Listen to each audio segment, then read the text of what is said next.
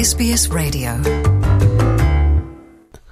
And now it's time to explore the latest developments in science and technology with the Wiradjuri woman and science and technology editor Rae Johnston. Welcome to NITV Radio, Rae. Thank you very much for having me. Great to be here. Yeah, it's been a while, and now we start with uh, an interesting story showing that Aussies living remotely lack access to quality drinking water.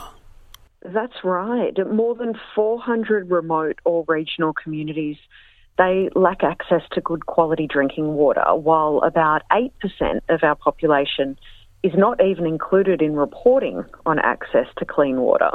And we know this because of research done at the Australian National University, where they reviewed public reporting by 177 water utilities to measure gaps in drinking water quality in regional and remote areas across the country.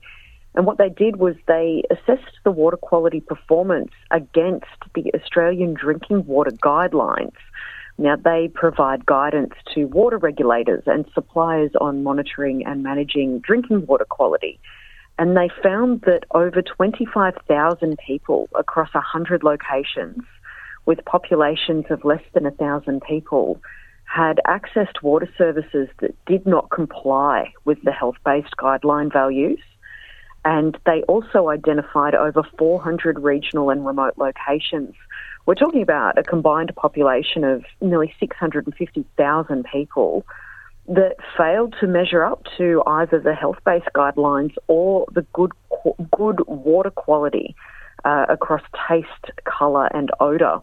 Those parameters. So they also found that 40% of these locations we're talking about are actually remote Indigenous communities. So they say that our national water drinking uh, quality statistics that they don't include service providers with less than 10,000 connections as well.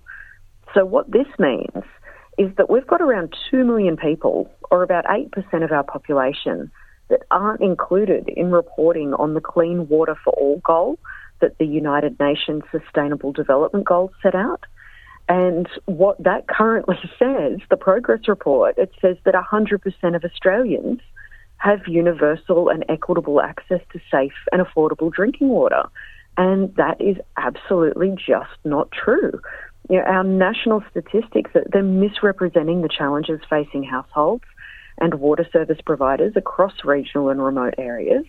And we've got droughts, floods, unsustainable irrigation water extractions, We've got industrial pollution, ageing infrastructure, high costs, and harsh environmental conditions affecting the water quality. And you, know, you don't even need to go any further than to look at the 2019 Citizens Inquiry into the health of the Barka, the Darling River, and the Menindee Lakes that highlight the severe impacts of poor water quality on the well-being of families and communities. So one of the solutions we're looking at here is to create a national drinking water database that the researchers are saying is urgently required.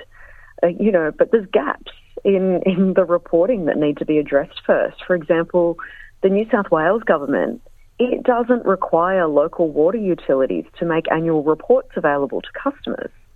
So about 1.2 million people in regional areas don't know what's coming out of their tap even though the government has a database with all the results. So why don't they make that data public? And this study shows that we can and should create a national database so that we know once and for all what water quality we are drinking. Yeah, I hope this call really lands in the right place and uh, action is taken uh, ASAP because uh, that's quite a huge number of people who go with uh, really unsafe drinking water. Absolutely. Yeah. Now another one that's a little bit befuddling there. It's the reef manta ray social relationships. Uh, this new discovery that these relationships depend on individual behavior differences. Yeah, this is a lovely one. This is new research from an international team of scientists that have uncovered new details about the variety of social personalities of reef manta rays. And the study has revealed that these rays regularly form social groups and that their relationships depend on individual differences in movement behaviour. So they tracked 27 manta rays with these acoustic transmitters so that they could understand the link between their movements and social behaviour. And they discovered that certain individuals, groups, and locations play a really important role in sustaining the integrity of a wider social network among the rays. And they found that these social communities were clearly defined by location and that community structures remained stable over several weeks to months. So they stuck around for a while. Now, this study it showed that some manta rays have stronger attachment to their physical location and forged strong social bonds with other local rays, while other individuals they were a little bit more nomadic and they moved between different communities and were important in connecting the overall wider social network. So the researchers are saying that manta rays may have distinct social personalities or change those social behaviours over time. And this is good to know because understanding manta rays' social dynamics will help us predict their movements and their mating patterns and their responses to human impacts and knowing all of this is crucial for supporting conservation and also ecotourism as well. Wow, an interesting discovery there. And another one uh, that's uh, very interesting it's about drones taking to the skies to plant seeds at Australia's biggest botanic garden. Yeah, this is Airseed Technologies is the company that's working with Western Sydney University and also the Australian Institute of Botanical Science they're working together on a half a million dollar research project that involves native seed pods being spread across targeted garden sites using drones. Now, drones are widely used for forestry purposes, but this project is looking at their use to establish a wide diversity of local Cumberland Plain native plants, which the Western Sydney Garden is home to. More than 52 million hectares of this country is now considered degraded land. That's important to know. And the curator of this garden said that the affected land at Mount Annan uh, was previously a dense forest of the invasive weed Af- uh, African olive. And after decades of olive invasion, there were very few native species remaining.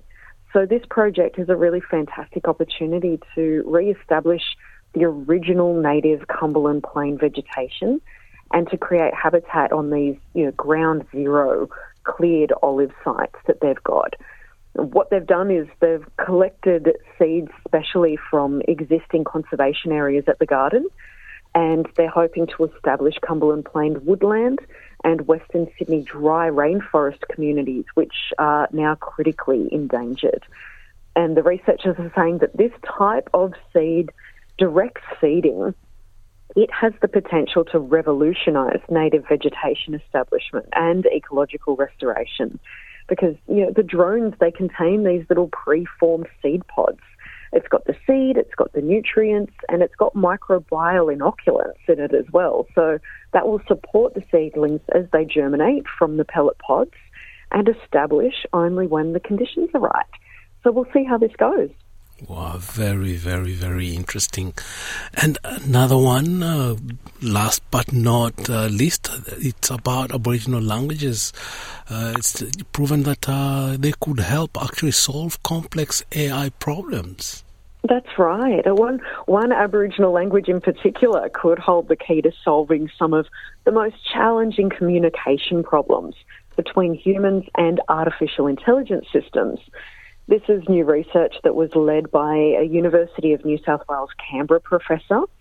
And he explains how Jingulu, a language spoken by the Jingili people in the Northern Territory, it has special characteristics that allow it to be easily translated into AI commands. So Jingulu is unique, even among Aboriginal languages, because it has just three verbs come, go, and do. So, what it effectively does is communicate spatial movements. And for researchers working in AI, this is a dream come true because it is a language that can translate straight into AI commands It's a human language that we can understand, and it's a language that is born and used you know, in Australia to support research and innovation that are born and used in Australia as well. And the researchers that have been working on this work with swarm systems, and this is where groups of robots, or they call them AI agents, work together to solve very complex problems or perform tasks. And these systems, they actually draw their inspiration from sheepdogs, where you have a few sheepdogs that can control a large flock of sheep. Now, they've investigated systems that rely on gestures and direct commands and even music, but they all had their challenges.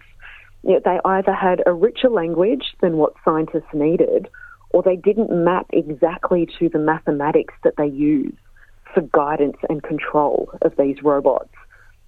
And this all changed one day when, out of curiosity, the researchers were you know, searching for studies that looked at you know, the syntax of Aboriginal languages.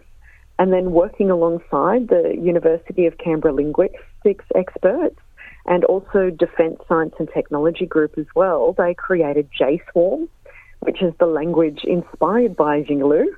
And that language can now be applied to any situation where communication between humans and a large number of AI agents or, or robots are needed. So, isn't that incredible? It's incredible, really, really wonderful. I'd like to see actually the report itself and read it and find out a bit more about it. it sounds uh, really exciting. Absolutely. Well, what I will do is I will pop a link on my Instagram. So, any listeners who want to read the link to that study, you can just follow me on Instagram and I will have the link up there in my bio. That would be great. I'll be the first one to check it out. Rae Johnston, thank you very much for bringing to us some exciting developments in science and technology this week. Not a problem at all. Thanks for having me. Want to hear more stories like this? Listen on Apple Podcasts, Google Podcasts, Spotify, or wherever you get your podcasts from.